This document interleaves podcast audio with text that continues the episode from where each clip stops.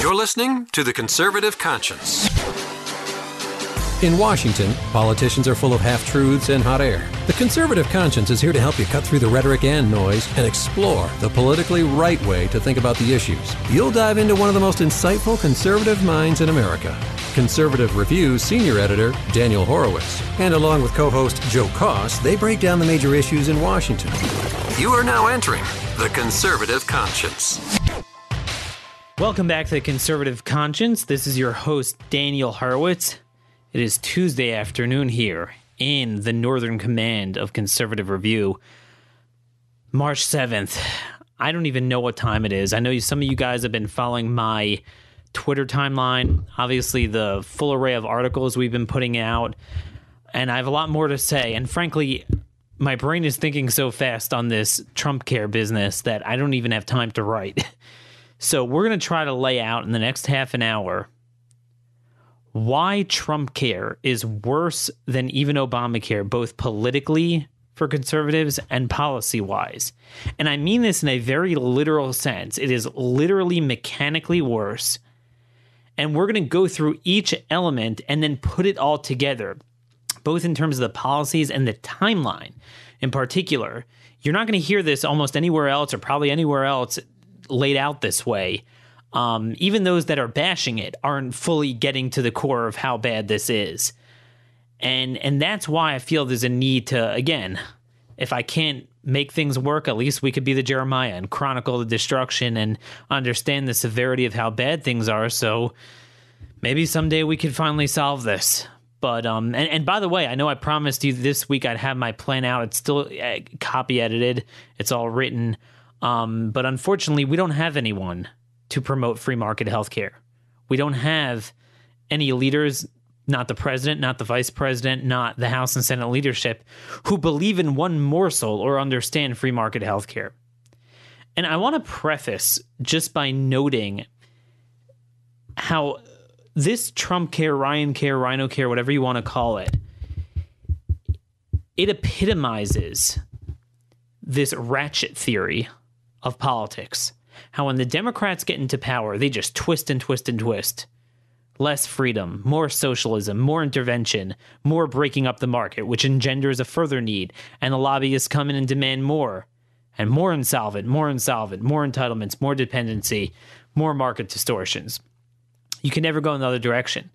When Republicans get in there, they throw well, they throw in the rhetoric on the campaign trail. Oh, we're gonna go get rid of this. But when they get in there, rather than using what's moral and what's right and what's prudent as the baseline from which to craft policies, they actually go ahead and use the existing liberal Democrat policies as the baseline. And then, as we've said many times, they just go one to two tranches away and say, well, here we are. We're in good shape. We just uh, one to two tweaks different than the left. So, therefore, this is better. This is where we're getting rid of what the left did. And in fact, they're codifying and enshrining what they're doing. And, and this is what has happened for years. You look at people like Paul Ryan and Mike Pence, what they were arguing about almost a generation ago, about 15 years ago, 13, 15 years ago, on healthcare entitlements. And it, it's just breathtaking to see how they've changed. They were working on rolling back the existing state mean, until now, we've had socialized medicine, basically um, Medicare, Medicaid, S chip, a bunch of state programs, the VA. That accounted for about 50% of healthcare in America. So we already didn't have a free market, and the only reason why that was somehow somewhat solvent is because you had the half that was at least partially free market so it wasn't fully government run to keep down costs to a certain extent. But um, the private market really suffered as a result of those programs that you know, especially Medicare people on it liked it, but they didn't realize it's distorting the entire market.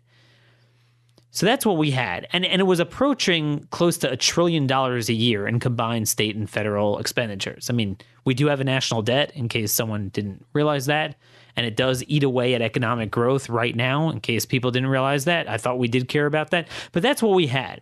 So Republicans always ran on rolling that back. I mean, Reagan, you want to go back to the 80s, he talked about getting rid of the entire Great Society, but we're done with that.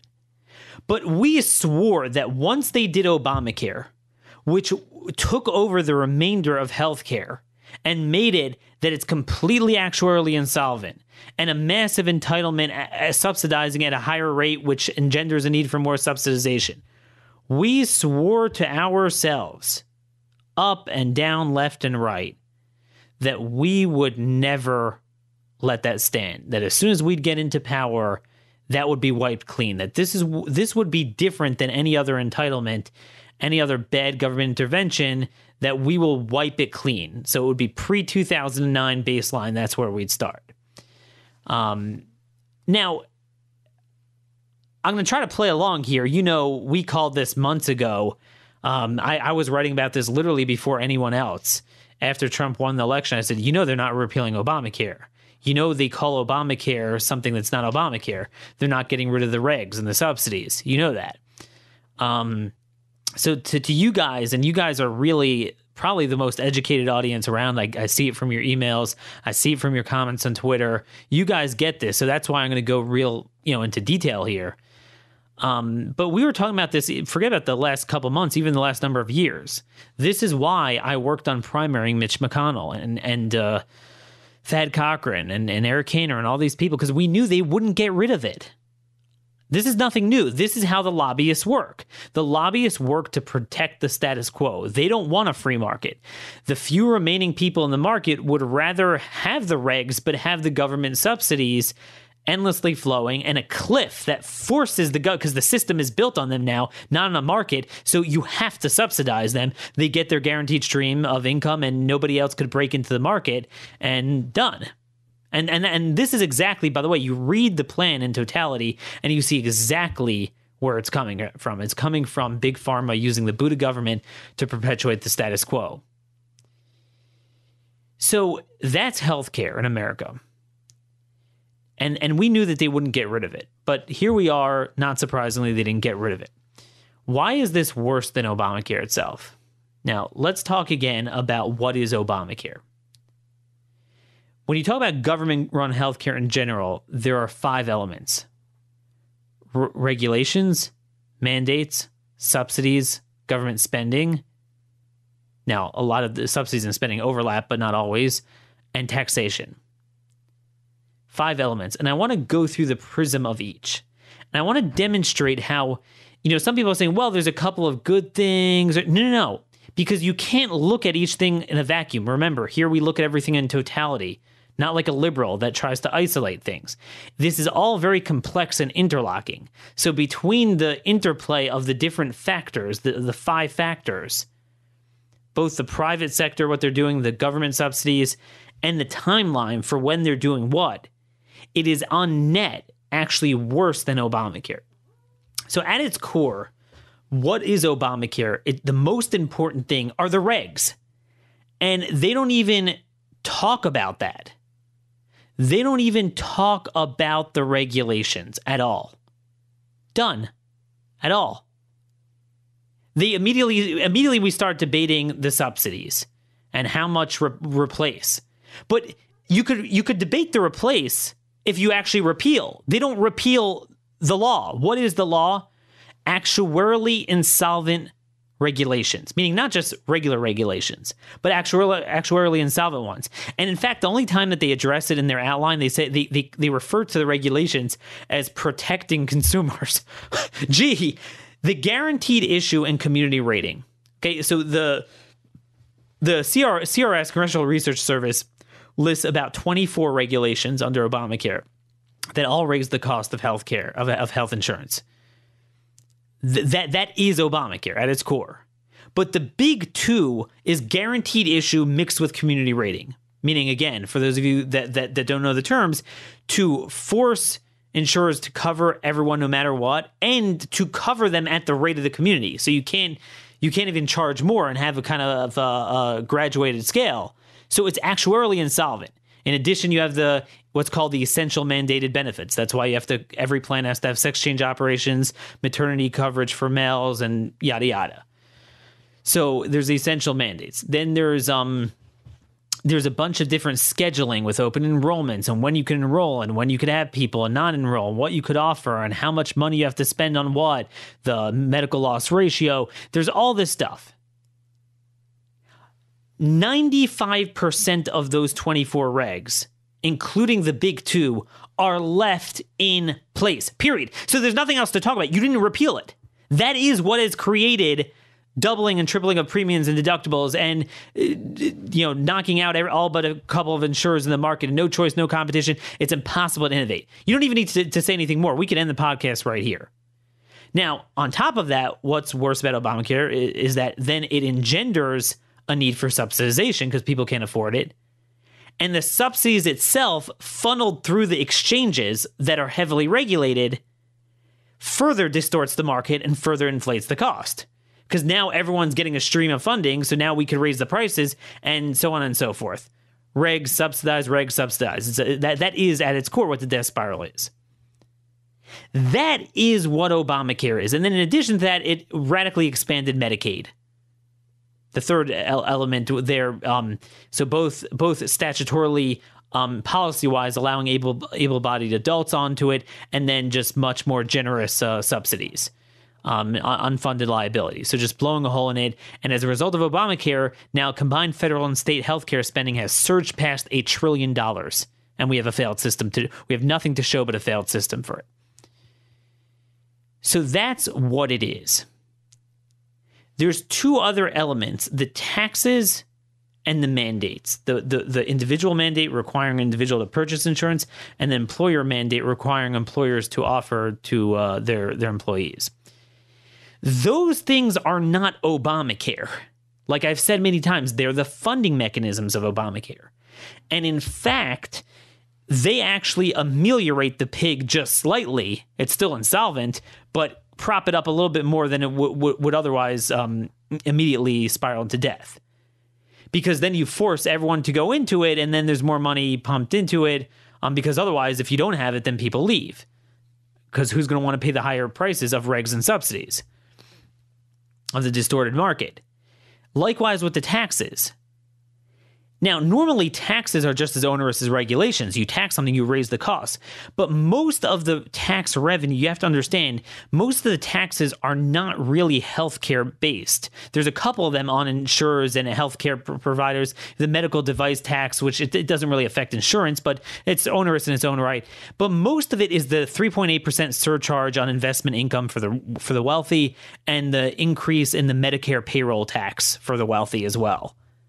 So those two, that accounts for for more than half the revenue from the tax increases. I know they talk about over 20 tax increases. A lot of them are very minor. There's a liquor one. There's there's also they're onerous, they're taxes, they're anti-growth, but they're not related so much to healthcare. So repealing those, you're not going to fix the system. If anything, you're going to have less revenue and you're going to have a bigger debt. Again, I don't I'm not I'm not vouching for tax increases.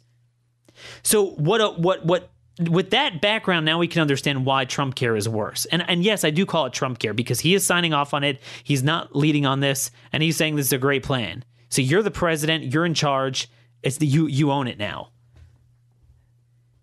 So what what are they doing? They're leaving hundred percent of the regs until 2020 and 95% of the regs thereafter. I'll get to that in a minute.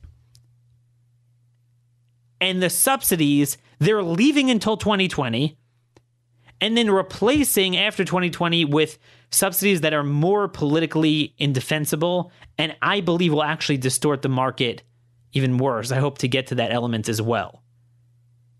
And Medicare expansion they leave in place. Um, every single iota. And then they allow until 2020. So there's two things. There's one thing to say I'm going to allow everything that has happened, and then but I'm going to freeze any future enrollees. No, they only freeze the future enrollees in 2020. So that's going to create an incentive for states to flood the zone over the next three years and just flood it. Um, just uh, just totally insolvent, crush the federal budget with that, crush dependency, and then again, it's all putting people into Medicaid in a system not fixing the market because it has the regs and the subsidies. Again, it's all built upon keeping the regs. You have to remember that. So the prices are distorted, the prices are going up. This is where we are. The prices are are all up. So so Medicaid is going to continue. It's already doubled per per enrollee, um, and and certainly the care hasn't improved. And then even after 2020, it only freezes the rate of growth to not 2009 rate, but 2016 rate. So that's what it is. So it leads everything that makes it unsustainable is in place until 2020. We'll d- discuss after 2020 in a minute, but we'll, we'll, we'll be dead by then. The system's going to be dead. Both left and right leaning economists and politicians, everyone agrees something has to be done. Although Democrats don't want to do anything, but um, something's got to be done. What has made it actuarially insolvent is still going to be in place until 2020. Everyone agrees that. The one element that's repealed either immediately or within a year are the mandates and the taxes. Those are the funding mechanisms. Now, you know me, I am not a I'm not in support of the the individual employer mandate in a free market system. But the truth be told, although it's unconstitutional, but we don't care about that anymore. If you're going to have Obamacare, which is what this is, it literally preserves Obamacare till 2020. It, basically, to put it short, it's 100% Obamacare till 2020. And then after 2020, it's 90% Obamacare. we'll be dead by then. But it's worse because if you don't have the individual mandate, guess what's going to happen? People like myself, and I know many of you, I'm going to drop it because prices are not going to come down. The circuitous cycle of regs and subsidies are, are there. The Obamacare subsidies are there. So prices won't come down. And if the prices don't come down, but now you have an out. You don't have the p- penalty. Drop it. Then you have even less money going in, adverse selection, all the healthy people leave. It's a death spiral. And then worse than that, so now you're, you're going to see in a minute the individual mandate is replaced with a penalty that that requires insurers to charge 30% more uh, you know again more government run mandates unconstitutional mandates mandates 30% more for premiums after 2020 we get that um but the employer mandate is not re- replaced at all. That's gone. So what's going to happen if for forget about what's going to happen. What would happen in the current system, which is the system until 2020, no matter what? What's going to happen if uh, employers now have an out? You don't have to offer insurance. They're going to drop it like a hot potato. You're going to have all this disruption. So, everything Republicans didn't want to do with a free market, oh, there's too much disruption, you're going to have it in spades, even worse, and at higher costs. Everyone's going to get dumped into an unrepaired, regulated dumpster fire market that looks like a mini bar in a hotel room instead of, um, you know, Amazon or Walmart. And this time, Republicans own it. That's the key. Because if you look at the media, it's repeal and replace. I mean, Republicans and, and the Republicans are saying it. They're calling it repeal. So the death spiral is going to be blamed on the repeal when ironically nothing is nothing is repealed literally until 2020. Nothing is repealed. Tax increases are ta- that that's just what's to fund it. So you'll just be more actually you'll just blow a bigger hole in the budget.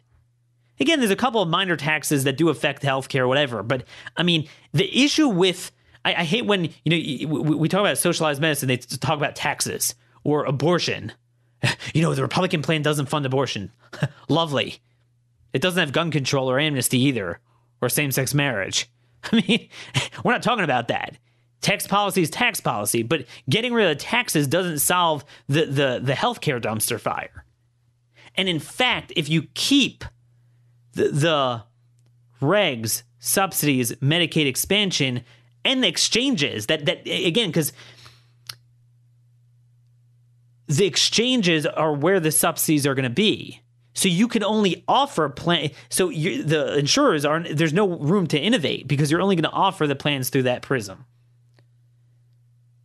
So it's going to it, it, it doesn't repeal the exchanges. It doesn't repeal anything. That's what Obamacare repeal means. But if you take away the individual and employer mandate and some of the taxes, then it's really insolvent. You're gone. But I thought you repealed it. It's the worst possible thing you could conjure up. And then again, like I said, because there's this threat of somewhat choking off the, the rate of growth of the Medicaid expansion post 2020. So until then, they're going to just flood the zone. You know, that's what's so absurd. If you're if you're going to cover everyone um, and, and under existing Medicaid expansion, at least just freeze future enrollment immediately. They don't freeze it until 2020. So they, I didn't even get to the core of what the replace is after 2020 because they're not repealing it before 2020 and they're making it worse.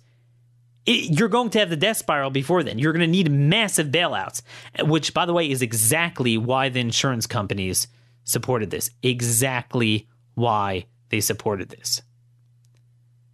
Because they wanted Republican buy in. The problem that they had until now is that Medicare doc fix, if you remember, every year you had the cliff, that was bipartisan. Everyone had to own Medicare. But Obamacare wasn't like Medicare. It was more like abortion and guns and taxes, where it's two partisan. It's only the Democrats. Republicans would oppose the risk corridors, the cost sharing subsidies anytime they needed it.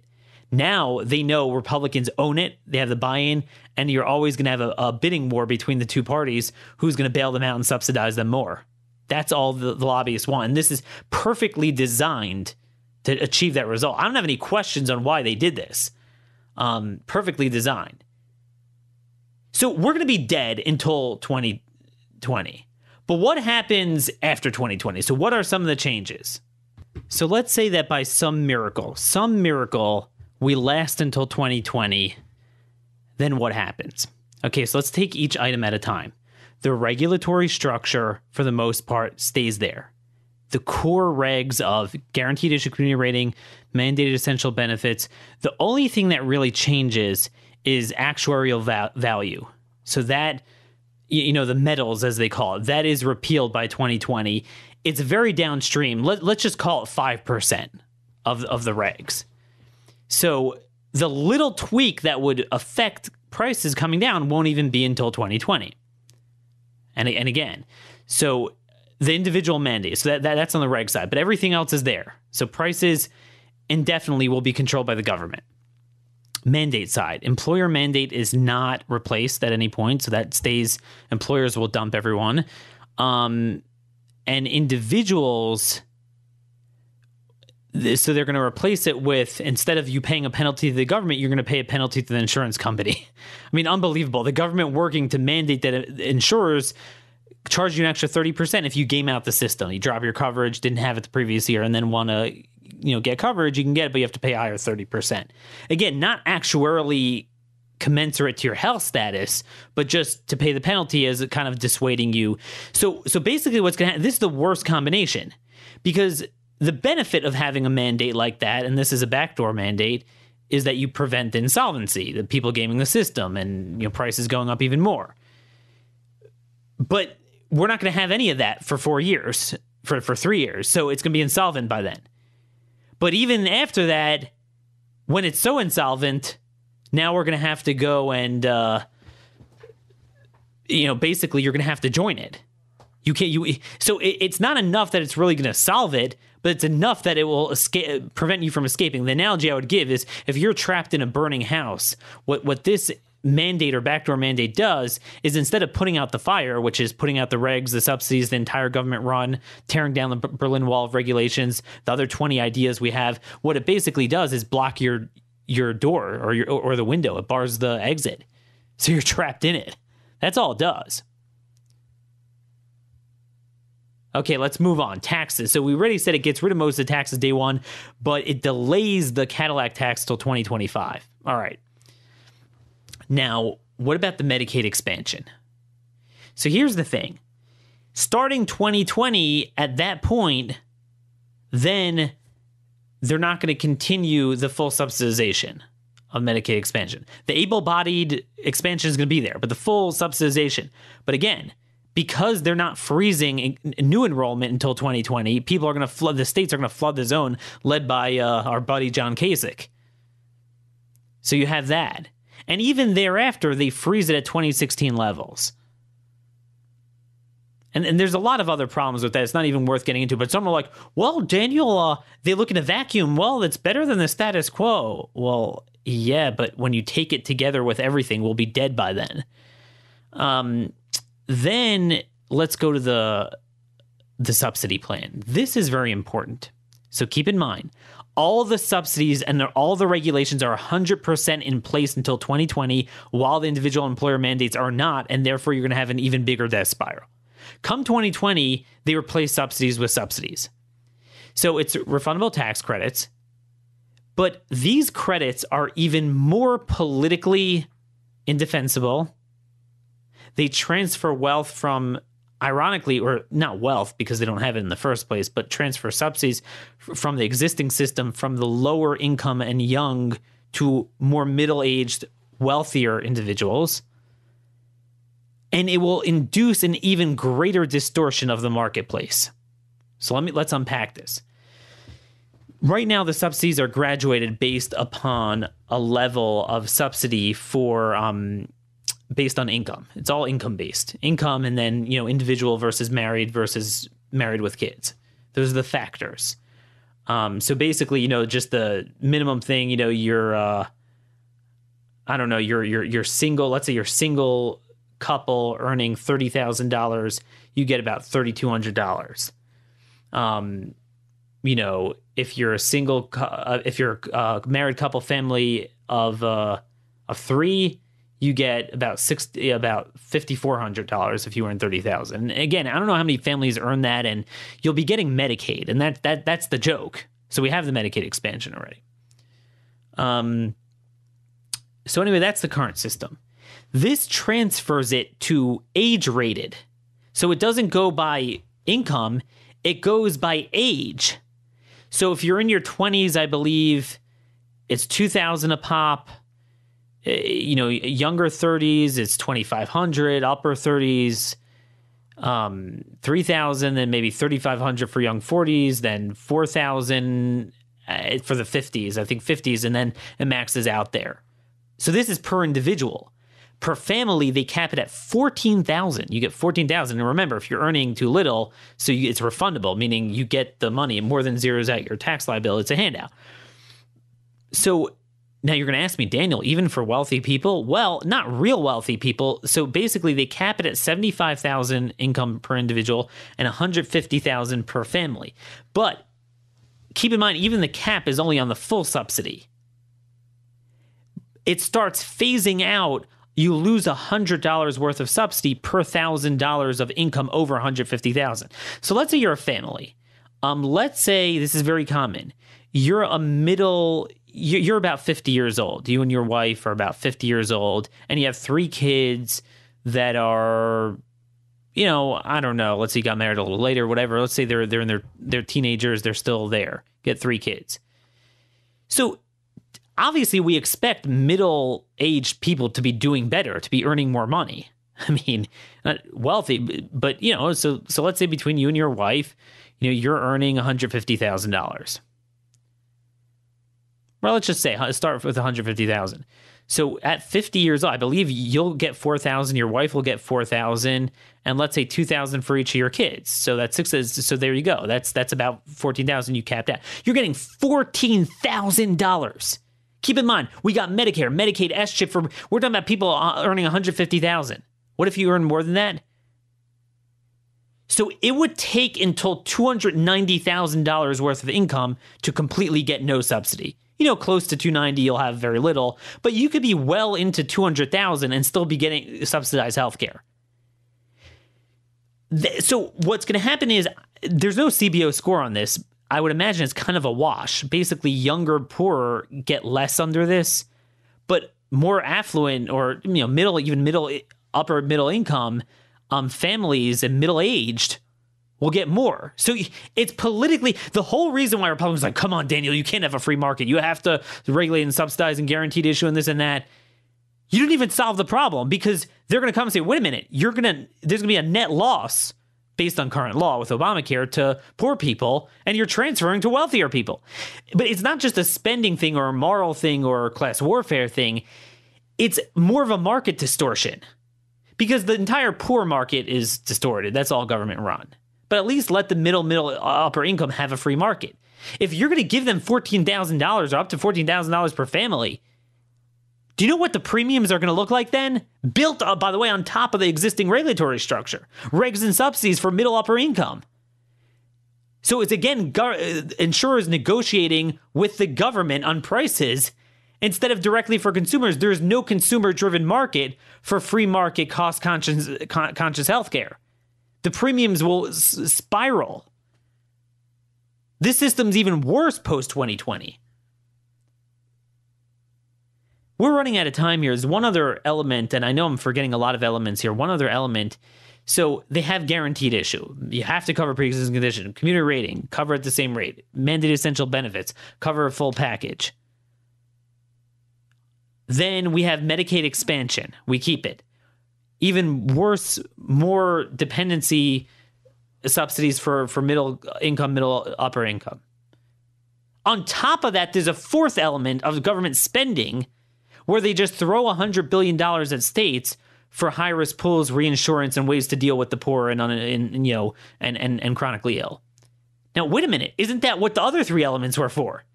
The whole high risk pool funding was the concession of conservatives that look, we were willing to agree to that if you got rid of guaranteed issue and we had a free market for everyone else. All right, you know, we know we're not going to get away without subsidies in this failed political party, so fine.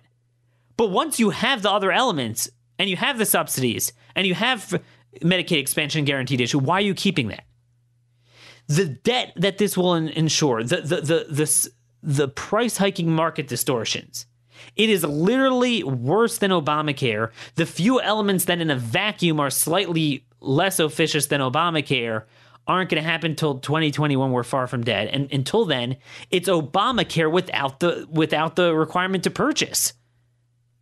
I'm not going to purchase this. I'm already considering dropping it with the individual mandate penalty. And what's the whole reason why we don't fix the obamacare before obamacare? What was obamacare before obamacare that was the employer market you know the government sponsor basically tilting the tax code to them and, and just creating this nonsense so we always said, oh, you can't get rid of that because that would create too much disruption, even though on net in the long run it would be better. They're doing it anyway.